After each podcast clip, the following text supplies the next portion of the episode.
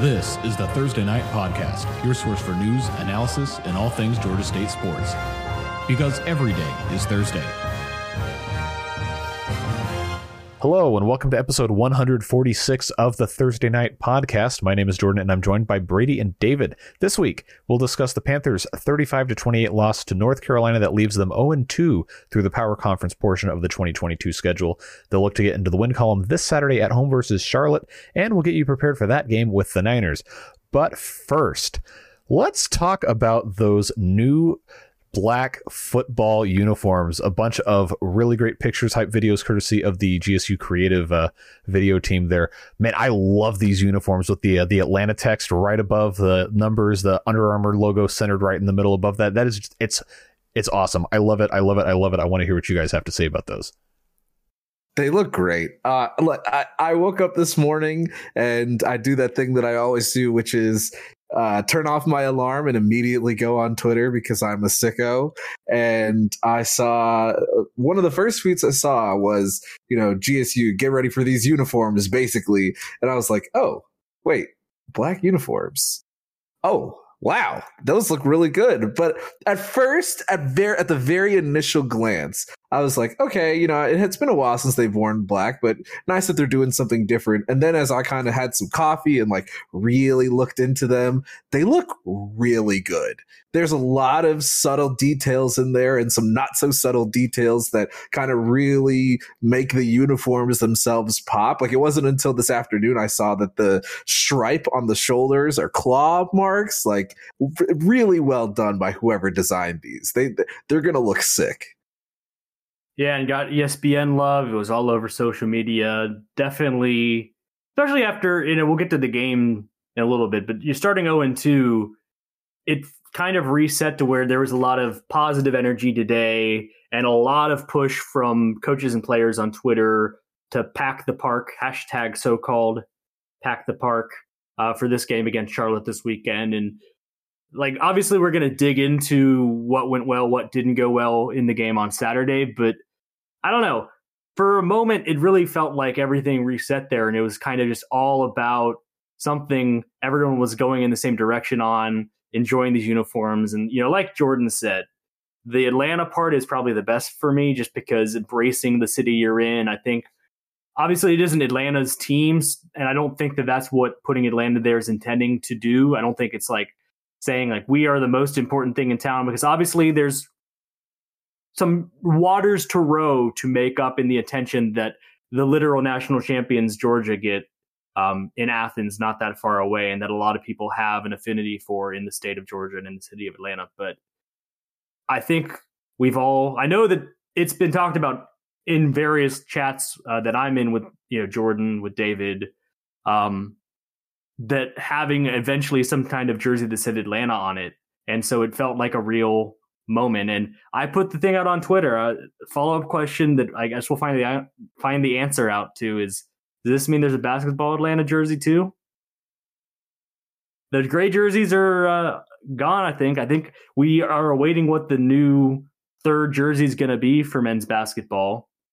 I guess, you know, they had the black ones, but is it year two of those coming up, or is, was this past the, the year two of the ones with the script? This was like the this, first year. I think it was. I feel like this was the first year. Yeah. All right. And so, so I'm tempering my own expectations by saying I think it's a two-year rotation, so it's possible that there won't be. But I would say, while I like those script Panther black jerseys that they wore last year, if they found a way to end the cycle in a year early and get those Atlanta jerseys, something obviously not identical but similar to the ones the football team's going to be wearing.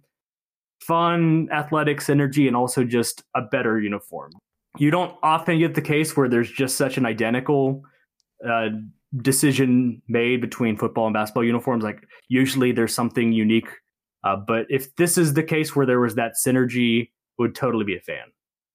In the words of Coach Jonas Hayes, more, more Atlanta branding. Do it. It's good. No, it didn't sound like you said that with all caps.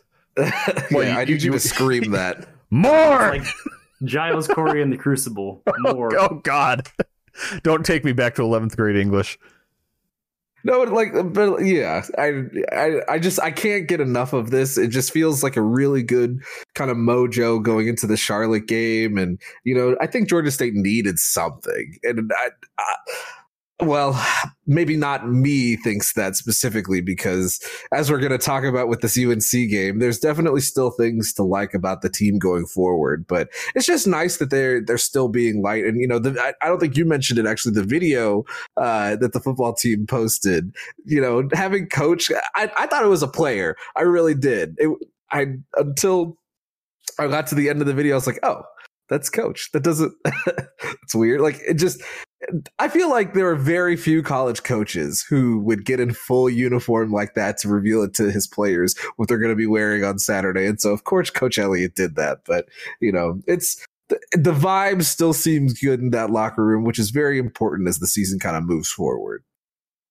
And, you know, the last thing I have on this is just the last time they wore black uniforms was that Furman game that they kind of had to escape, uh, thanks to future Panther Darren Granger just going off in the passing game for Furman. And I don't remember if it was in the post game or if it was sometime after.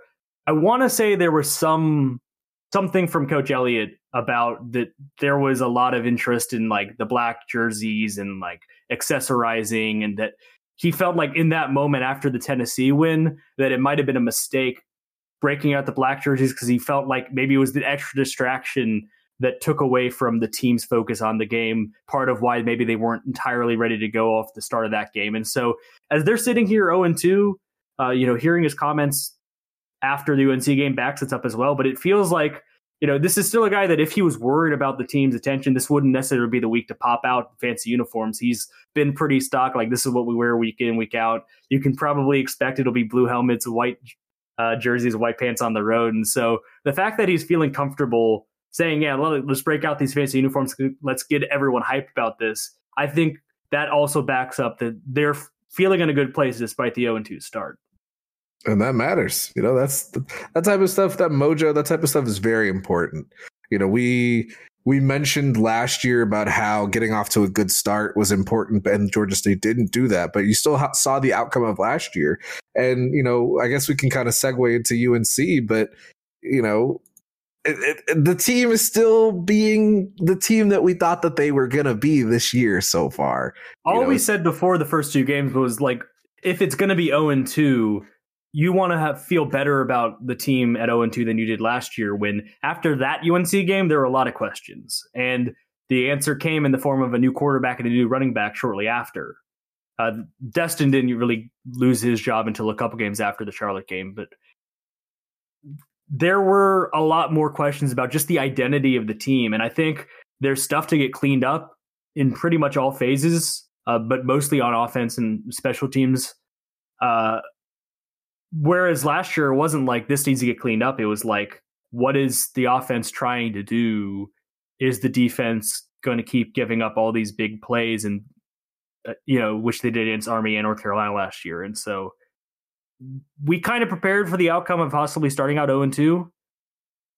And we were just, my thought was just be in a better place at oh and two if it's going to happen, because you are playing two power conference teams and that might be the outcome. But if I just think that as we sit right now, I don't have as many questions as I did staring at the Charlotte game like I did last year.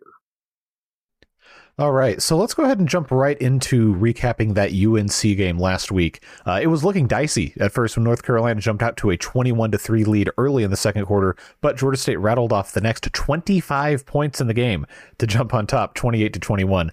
But the Tar Heels scored the final two touchdowns, and despite G S U defense coming up with two stops late to get the ball back in the hands of the offense, third time was the charm for U N C to ice the clock away and become the nation's first three and oh team. The Panthers won the turnover margin three zero and rushed for two hundred plus yards, two hundred thirty-five to be exact, for the fifth straight game and the ninth in their last ten. And the passing of Darren Granger was much improved from the season opener against South Carolina as well. He went sixteen for twenty-four for one hundred eighty-six yards with three touchdowns through the air, linking up with Robert Lewis for one hundred fifteen of those yards and two of those touchdowns. Touchdowns. So, gentlemen, what are your thoughts about that U N C game? There are a couple of things that are true about Georgia State.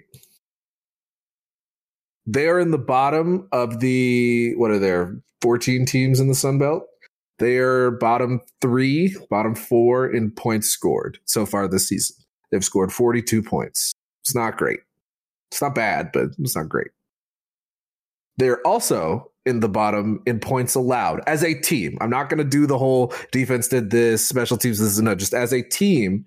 There's only one team that has allowed more points than Georgia State in the Sun Belt, and that's App State, because they gave up sixty billion dollars to U N C in week one. Despite those two sentences, it would be intellectually dishonest for me to say that Georgia State didn't play well on Saturday.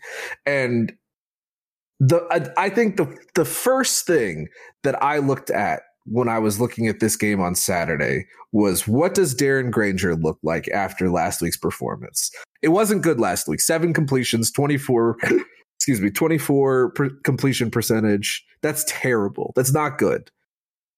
He responded this week. There was a point in the game where he was eleven for sixteen, and I kind of just looked up and was just like, oh yeah. I mean, Darren's played pretty well. I feel like a lot of the a lot of the reasons why he's not completing passes isn't even overthrows this week. It's just guys aren't catching balls. He finished sixteen for twenty-four, one hundred eighty-four yards through the air. You know, for a quarterback, you'd like that to be more. Like, I can be honest. His counterpart, Drake May, hats off to him. He completed three more passes on the same attempts and had lit- oh, an exact one hundred more yards. You know, that's fair. That is a big play potential offense. Darren Granger also added seventy-five yards on the ground. For a quarterback like Darren Granger, you have to count that. And you you look at his stats and you say, okay, in a in around forty-ish attempts, he had around three hundred yards from scrimmage. That's a really good day at the office. Yeah, I definitely same place where we were probably going to have to have the quarterback conversation a second straight year after game two if results weren't great on Saturday. And we knew that the U N C often, uh, U N C defense was gettable. Didn't necessarily think we would go in expecting another sixty-one to be scored like App State did. I didn't necessarily think the game was going to play out that way. I don't think that we expected Georgia State to try and push it and feel like getting into a shootout, because a shootout wouldn't have been the most suitable way to win that game for them. And you know, that just kind of how it played out, because it was twenty-one three real quick. And it took a nice run from Georgia State and the defense clamping down to get back into the game. If it's a situation where U N C was scoring every possession, Georgia State just would not have stayed in the game at all.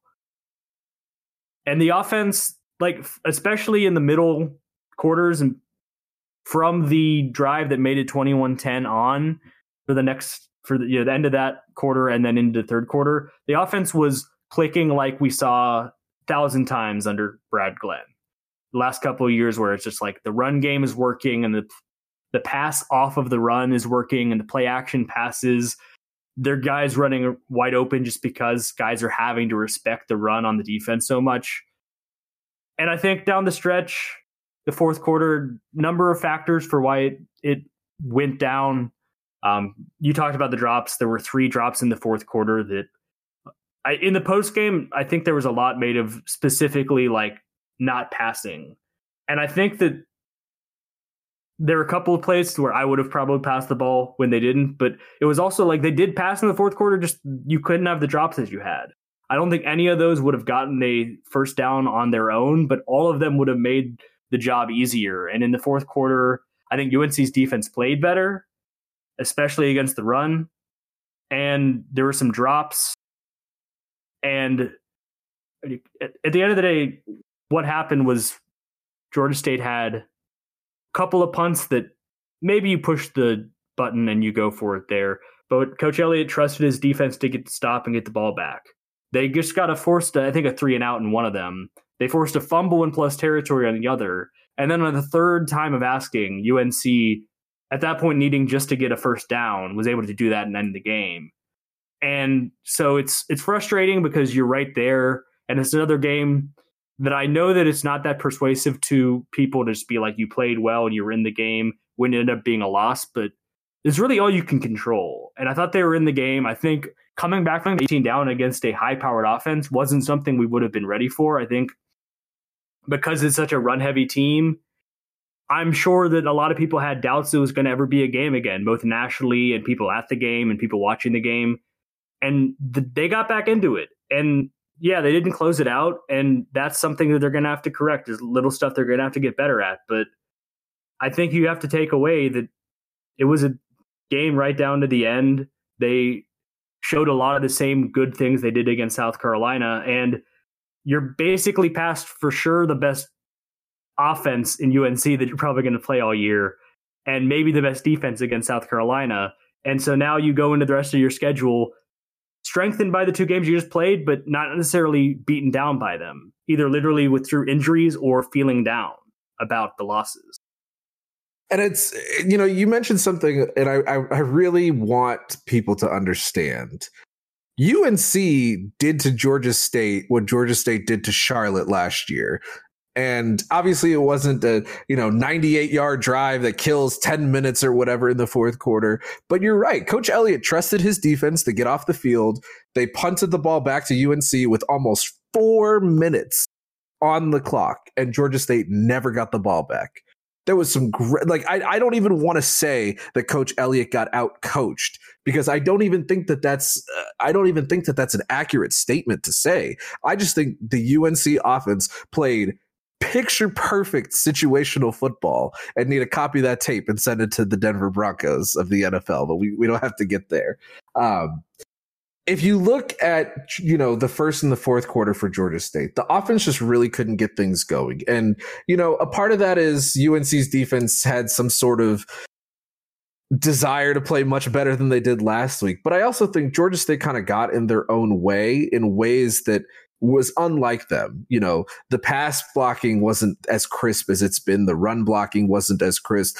But those things unlocked themselves in the second quarter, especially in the third quarter. You know, I think the third, it, it, it sucks to say this because there's only been eight quarters. The third quarter that Georgia State played against U N C was the best quarter that they've had on offense this year. And I don't just say that because they, what were they able to put up? Like eighteen, eighteen points? Yeah. yeah eighteen, I don't just say that because they scored eighteen points, but it was how they scored those points. I mean, the defense that U N C played last week was what de- the defense that they showed against Georgia State in the third quarter. Darren Granger was killing them. You know, you saw wide open catches to a whole bunch of receivers, and, you know, the deep ball that Darren was employing was good. You know, you had Robert Lewis, who I think, I guess, is a guy now. He's, he's had two good games. I mean, you know, I, from the bowl game last year, I And you, even before that, I think he had a catch against Louisiana.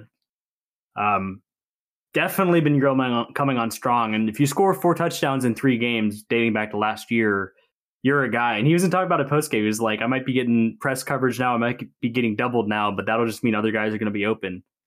And someone's going to go to someone. Exactly. And, you know, the, the I, I remember thinking, man, U N C's defensive line is not dominating Georgia State's offensive line, but I thought that Georgia State's offensive line wasn't getting the same level of push that we were accustomed to. Those things didn't happen in the third. And, you know, you get to the fourth quarter, and I just think it was a situation where Georgia State just didn't have enough juice, you know, and credit U N C. U N C got the ball back with three minutes and fifty-one seconds in the fourth, and they just ran a perfect, it's not a two-minute drill, but I, I think some N F L coaches call it like a five-minute drill, where they're just slow, methodical, just want to bleed, bleed, bleed the clock. You know, they ran, what, seven plays, and They, it's it's not like they moved the ball down the field a lot. You look, and at that point in time, it's just a matter of the time working against Georgia State. I believe Georgia State didn't have a – they had, I think, only one timeout on that drive. So yes, I believe you're right. And if, if U N C got one first down, it was just going to be a moot point at that point. But I I never – I don't want to sit here and criticize Coach Elliott for his decision to say, okay, defense, you're going to have to get the ball back, because – we've seen it. You know, it, it sucks. It's happened twice before in the same quarter. Exactly. And it's also, and I know that that was a play where it kind of divulged, because it was a fourth and like eleven, fourth and ten, something in the ballpark. Third down, it ended up being an option play, which there's a thing where in this offense, in this system, quarterback goes to the line with two plays and picks one based on what he sees. And I don't know that an option was called. I don't know that. You know, that was the ideal play. And also in postgame, it was pretty clear immediately that that was a play that, like, I mentioned as, like, by Coach Elliott of like, I think they could have had that one back if they had it back, but I don't really know. I don't think it was just like run the option here. It's going to get it. Like it might've been a disconnect between quarterback and play caller and just the wrong read was made. But again, like Darren was seeing what he was seeing if it was him. And so I, I have a hard time just criticizing that part of it either. Obviously it wasn't the play you were looking for. If you were going to get half of the yardage you needed on that third down, you probably have an easier decision to go for it because the because of what happened on third down. I don't think you could just go for it on fourth down there because, you know, bullheadedness. Like obviously the third down play didn't go well, and then I think you had to punt because the yardage was a lot, and you could have worked a field position magic there.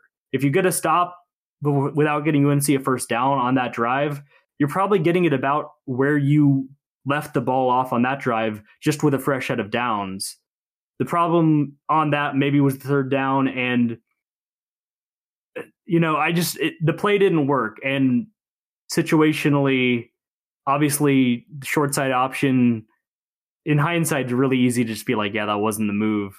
Um, I don't know. There's other parts of it that I just I think that the talent started coming through for that U N C defense in the fourth quarter, and like, Georgia State added a couple of third and shorts that they weren't able to convert. And that was a thing that followed from the South Carolina game. And that's their bread and butter. And it's just a case of, I think, the S, the A C C in this case, defense, which has talent, even if they weren't playing well, started playing well. And they, like, I heard about it, like, one of the linebackers, Powers Echols, was, like, challenging them after they went down twenty-eight twenty-one. Like, what are we doing? Like, we need to play better. And I think that they responded to that. And they responded to that while having power conference players in their, you know, at their disposal. And so it's, I'm conflicted because obviously I think the de- the offense could have played better, uh, but but to that they got performed outperformed, but, and it happens.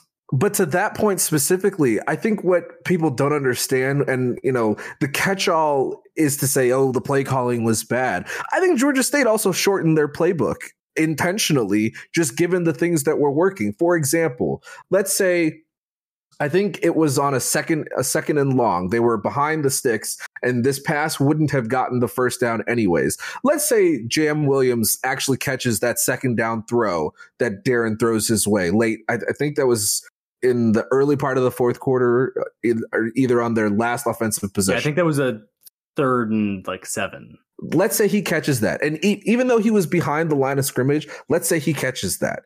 You feel a lot better about Darren throwing, as just as a human. Darren probably feels a lot better about throwing that pass. The pitch in the first half that was returned as a forward pass and called incomplete, you feel a lot better about running your option like that. And yes, I think U N C did a good job, to your credit. They did a good job of keying in on the option. Absolutely.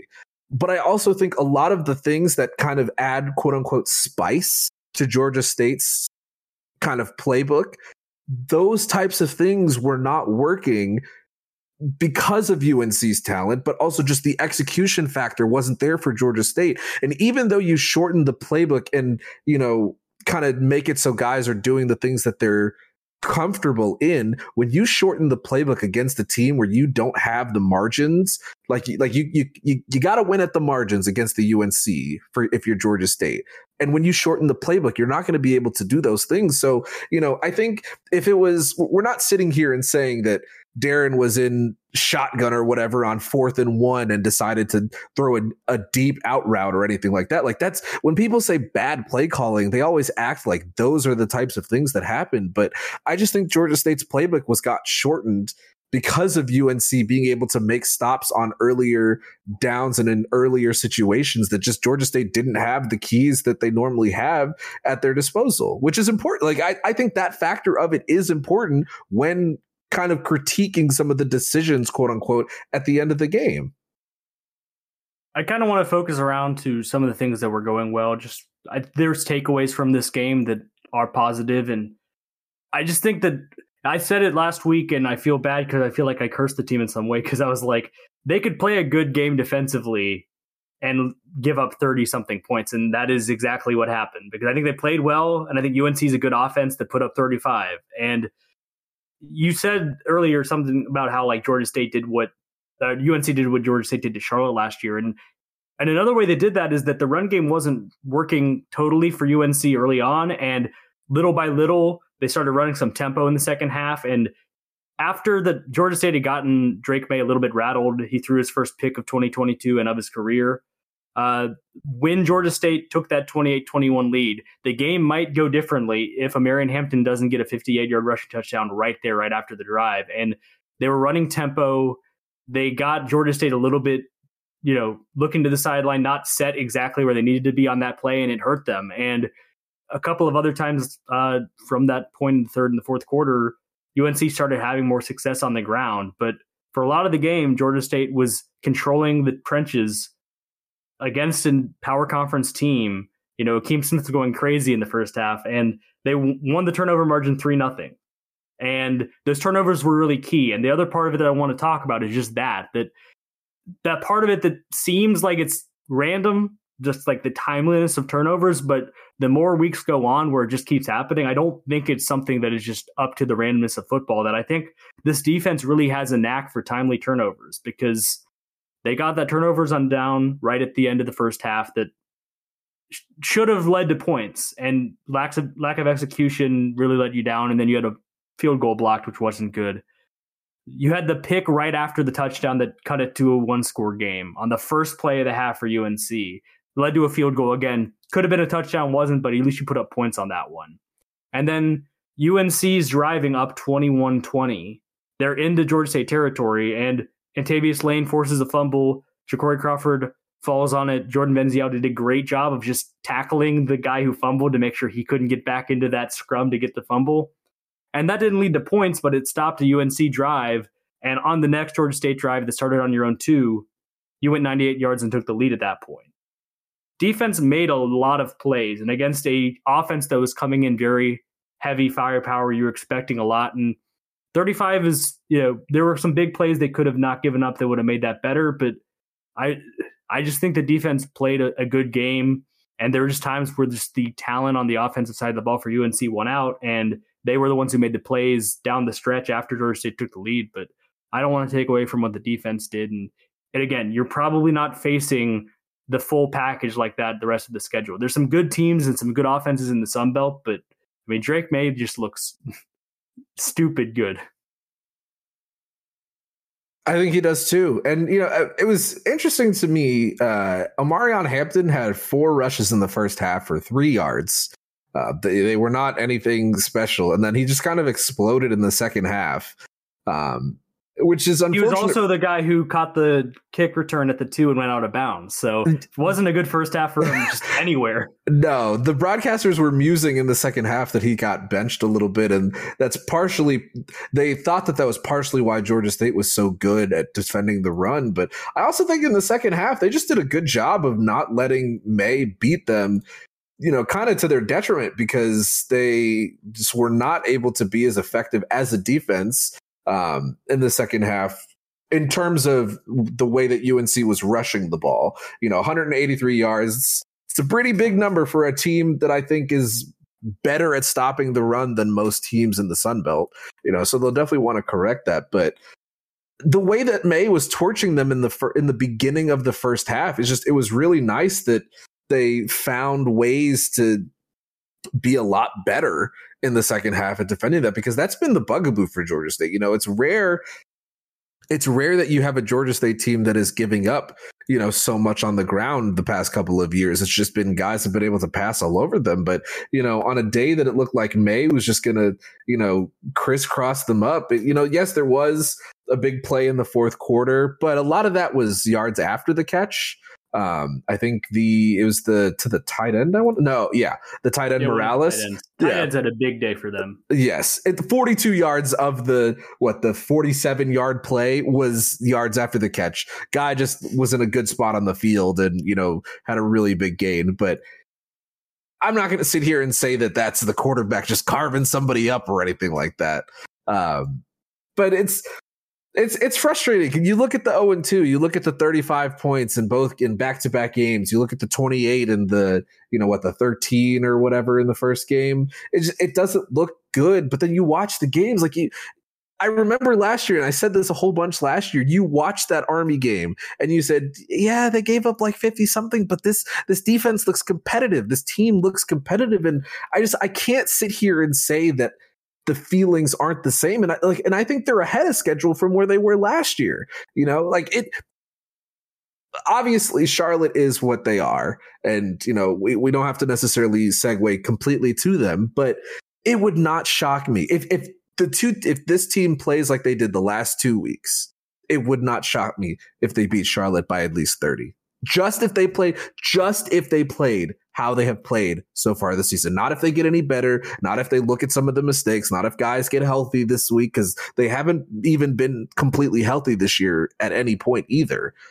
That that is where the talent is on this team. And it, it's just it sucks that they're oh and two. It sucks that it looks this bad because they look fine. Like you said, they look, they, they had two losses. This one was a closer loss, but they just, they look a lot better than I think people are kind of giving them some credit for.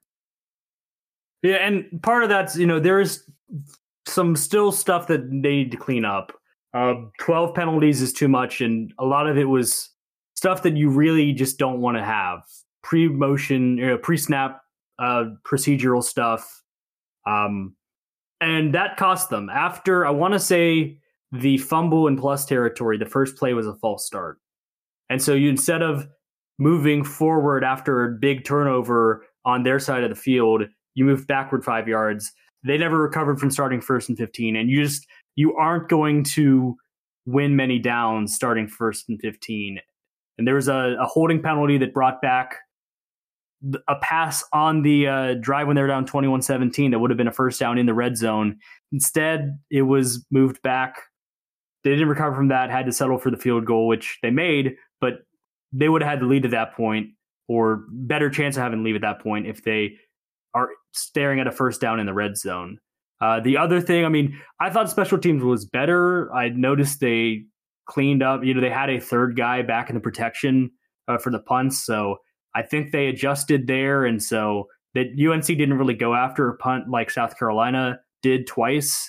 So I guess we kind of have to wait and see until they really get challenged again, but that side of stuff looked good. I mean, the punt return thing is weird. I just think they're getting told to go ten yards further back than they need to because there's been now in both games instances where punts have gone a long way because guys have had to run up to it and not want to touch it and try and catch it on the run. So it's bounced and it's bounced a long way. And so um, actually both punters, uh, I think, were special teams player of the week in some measure. I forget. I didn't see it. I saw it online somewhere, but it obviously is an indication that something has gone wrong. And I think it's, they won the award because both of them managed really long single punts uh, because of that circumstance. And so that's just something I don't know what's going on there.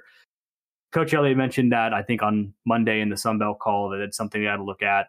Um, you just kind of hope that stuff gets corrected because if things are going better, but that stuff is still costing you twenty yards here or there, whether through penalties or special team stuff, like obviously that's still going to be a concern. I think it's harder to, like, it was really easy last year. Like, the benefit of having the start that you had last year where there was a lot of questions is that there were some glaring things that were really going wrong. And I think it's a case this year where enough things have been going wrong enough that in games that were close, like U N C on the score, or in South Carolina where the score ended up being twenty-one, but it was still like close, you outgained them, little stuff came back to hurt you in a couple of different areas. I think it's a lot easier to look at like what needs to go better when stuff is going so wrong. It's not easier for it to get fixed. It's just easier to diagnose it and be like, this is going to make the team immediately better.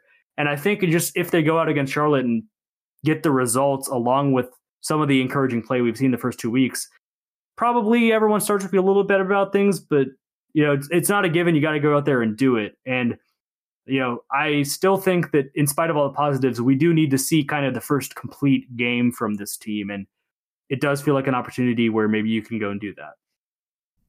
All right. So speaking of Charlotte, let's go ahead and dive into that game. Uh, of course, this upcoming Saturday, seven p.m. night game at Center Park Stadium. The 49ers come into this game oh and three, fresh off of a fifty-six to twenty-one drubbing at the hands of Maryland in their own time hosting a Power five opponent last weekend. They lost the Friday before to F C S William and Mary forty-one to twenty-four. Will Hilly is their head coach in his fourth season in charge. He has a fourteen and twenty overall record at Charlotte, taking him bowling in his first year and not since. This is an exact rematch from a season ago, as almost a year to the day on September eighteenth, twenty twenty-one, Georgia State hosted Charlotte and won twenty to nine. The Panthers lead the all-time series two to one after winning the last two matchups. The series is going to return to Charlotte on September sixteenth, twenty twenty-three. So, gentlemen, night football, Saturday night, Charlotte, seven p.m. Center Park Stadium. What are our thoughts? Yeah, I mean, I was I left off because we we're going to preview just what we're looking at with Charlotte. Um, I don't want it to seem like I'm just saying like this is a walkover, because Charlotte's going to come in zero and three and, you know, they're playing you. Uh, they're playing South Carolina after they play Georgia State, and so they're looking at zero and five if they don't get a win somehow in Atlanta this weekend. And you know, they play U A B I think a couple weeks after that. Like, it is shaping up to where they're going to be staring at lose and you aren't going to a bowl in the middle of October. And they lost here last year, and I'm sure they remember that game. I'm sure a lot of the players are back from that team, and so you're going to be playing a team with nothing to lose. I think what you have going in your favor is you're in the exact same boat. Uh, Coach Elliott on the media call this Monday got asked by, I think, a Charlotte uh, T V person about that, and just like Charlotte coming in hungry, and he's that we're hungry too.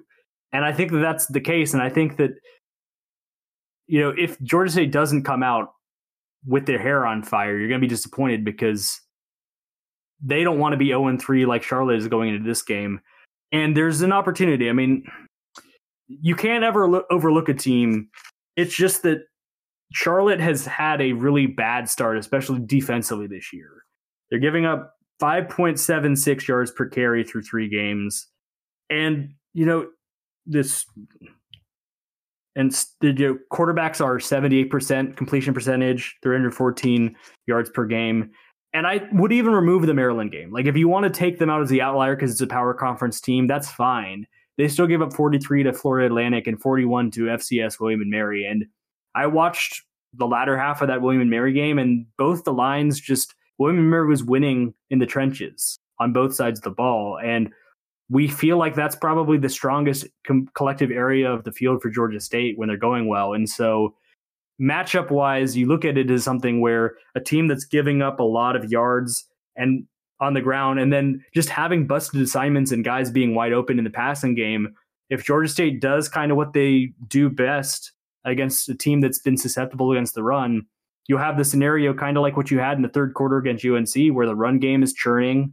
And when they pull it out to play action pass, a guy might be pretty open and you might be able to get some big plays that way. And so it is honestly the best time to play a team that's coming in zero wins, ready to They're nothing to lose, because you're in that same spot. And I think the expectation all around is that Georgia State comes out and plays like that too, because maybe one and two with a good win on Saturday, you can feel pretty good going into the Coastal game and things that you can take away.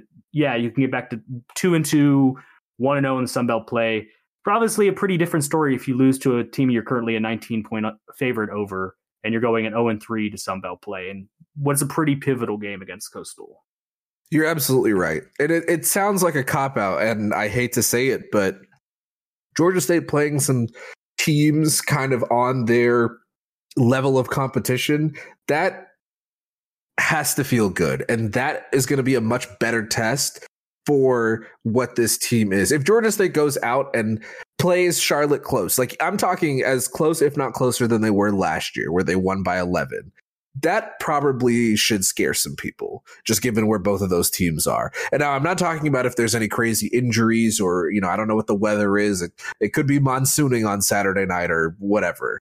Um, But, you know, you want Georgia State to go out there and run the ball effectively on a team that so far does not look like they have a great defense. You know, I'm not saying that Darren Granger needs to have a four hundred yard passing game, but, you know, we're talking about a team through three games that's almost given up one thousand yards through the air. That's not great. It's really not great. And I, I think they average about thirteen yards per attempt given up, something like that, that defense. Darren Granger has shown that the deep ball has been better. It, it it absolutely has been better. You know, there's still some accuracy concerns, but the way that Georgia State had was, three touchdowns. Yep, ab- Robert Lewis had a great mm-hmm. game, and I think the one play he'd want back was the he had one Darren put right in his hands in the second quarter that would have been a touchdown. He had him in stride. He was going to walk into the end zone. Yep, and it, it wasn't even just it wasn't necessarily that the cornerback made a great play. Lewis just dropped it.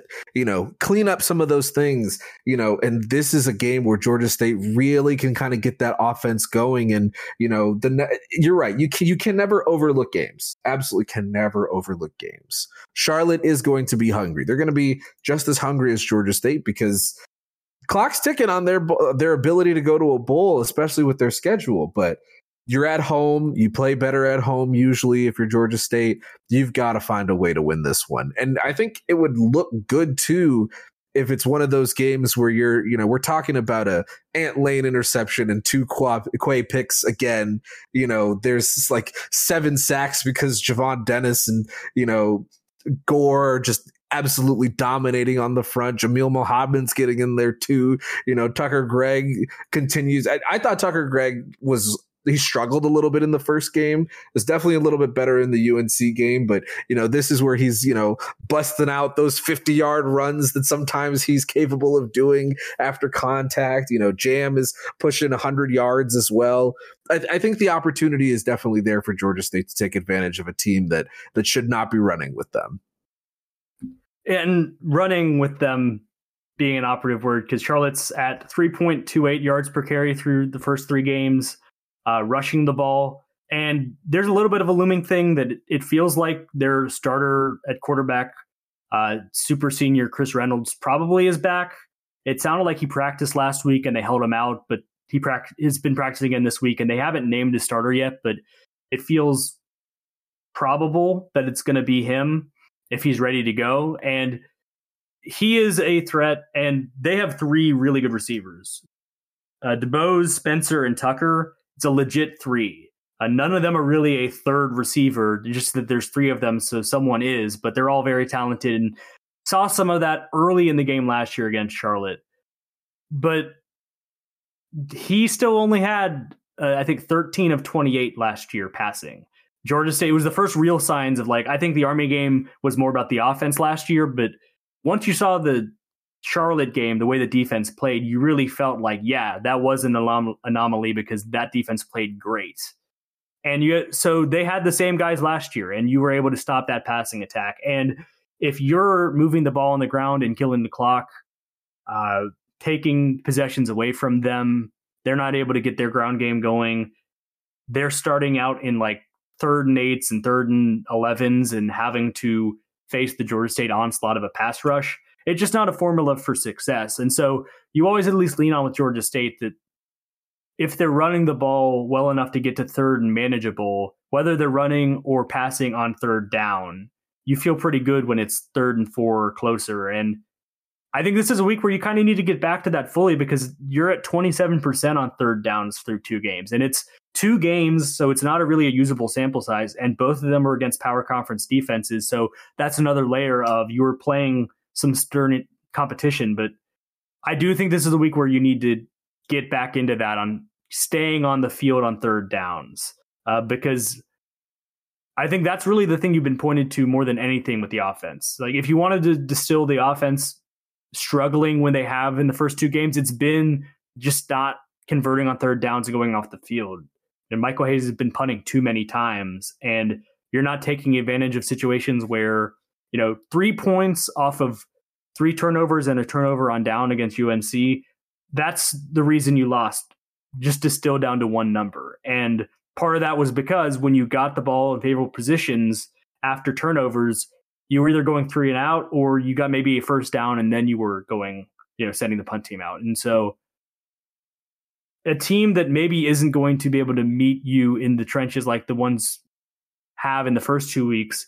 Hopefully you start to see some of that crispness in the short yardage situations. Hopefully you're getting into those short yardage situations on offense and keeping on the field, keeping moving down the field. And, you know, it's just about the, I think that this game is different than maybe we expected when it started. Like, I thought we maybe thought it was going to be a little bit more going in where it's like, all right, Charlotte's got a team that's really going to challenge you. And right now it isn't looking as much like that, but you can't let the team hang around. You know, it's the situation where you want to get comfortable because they are coming in knowing that they've been projected as a big underdog, and it's not a team that they probably think they should be a big underdog against. And so if it's a close game going into the third and fourth quarter, kind of the opposite dynamic of what you were the underdog situation in the first two games. And, you know, teams feeling like they have the confidence to be in the game. You saw Georgia State take the lead in the third quarter in both of those games, and then all bets are off when it's a ball game like that. Uh, and then, you know, the last thing I would just mention is, and this is absolutely not something the team should be focusing on. This is just like a byproduct, like if it works out, but you do play on Thursday against Coastal. It's a really big game. And so you can't like plan to have where the third and fourth quarter are lighter and you're taking guys off, because that is, if you're going into game thinking that, those are the games that end up being down to the wire. But if Georgia State can find a way to get out comfortably and give some guys some rests on both sides of the ball with a short week, that is invaluable. Uh, obviously, win the game first. That comes secondary. Like, if we're talking about a Georgia State win, but that you needed to play everyone for four quarters, it's still different than a Georgia State loss. But that is a factor in this, that there's a short week. And if there's an opportunity because of who you're playing to make it a short game, all the better for the team looking forward. I, I don't even think that that can be overstated. This is a team that has had injuries. This is the team that you can't say is fully healthy, at least on the offensive side of the ball. So, yeah, if it's if it's not close in the third, at the end of the third quarter, you know, early in the fourth quarter, pull them. You know, pull the guys, pull your guys who are going to be there and who are going to be important for that six thirty, seven thirty game against Coastal the next week. Because, you know, a fourth quarter injury to somebody important in a game that is quote unquote meaningless like Charlotte, that that that could be season ruining, you know. And you, especially with how tough the East is, for any chance that you have to beat a Coastal, to beat an App State, to beat a Marshall, I guess, because Sun Belt teams are ridiculous. You know, any chance that you have to have that head to head being better increases your chances of winning the East. So absolutely, I am fully in support of pulling people if it gets to a point where it's not going to be close by the end of the game.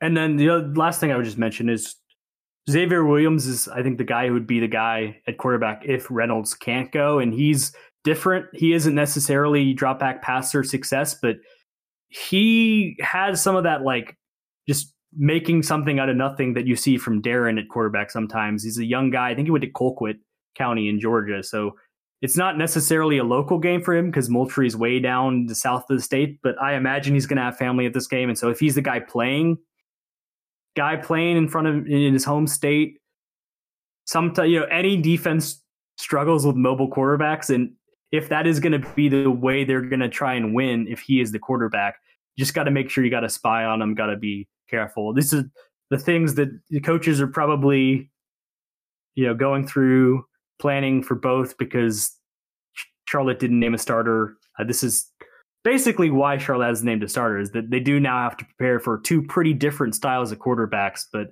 you know, that that's it's either going to be that or it's going to be Reynolds maybe looking to go more through the air. And probably from the first series, we're going to know which it is, and the defense is going to have to be ready for game plan A or B in that case.